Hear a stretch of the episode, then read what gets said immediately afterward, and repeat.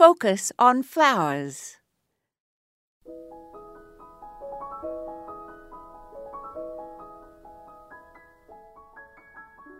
There are about 125 species in the genus Oenothera, and they're commonly called sundrops, evening primroses, or golden eggs, and they're native to North or South America.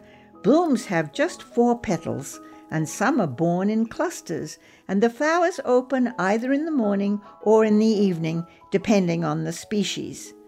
The flowers fade fast, but there are so many that they keep coming for a long season over the summer. They like full sun and well drained soil. You must divide those that can be divided in the spring or summer, and also take offsets from the side of a clump to plant elsewhere. Some species self sow.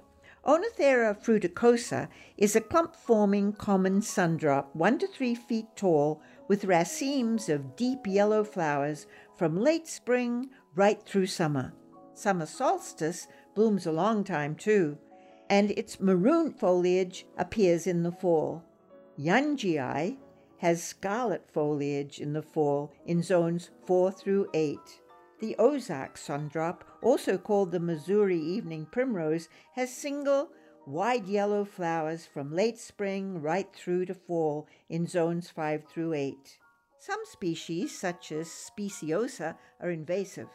Speciosa spreads by runners and has single blooms, white or pink, in zones 5 through 8 from early summer right through fall. This is Moya Andrews, and today we focused on evening primroses.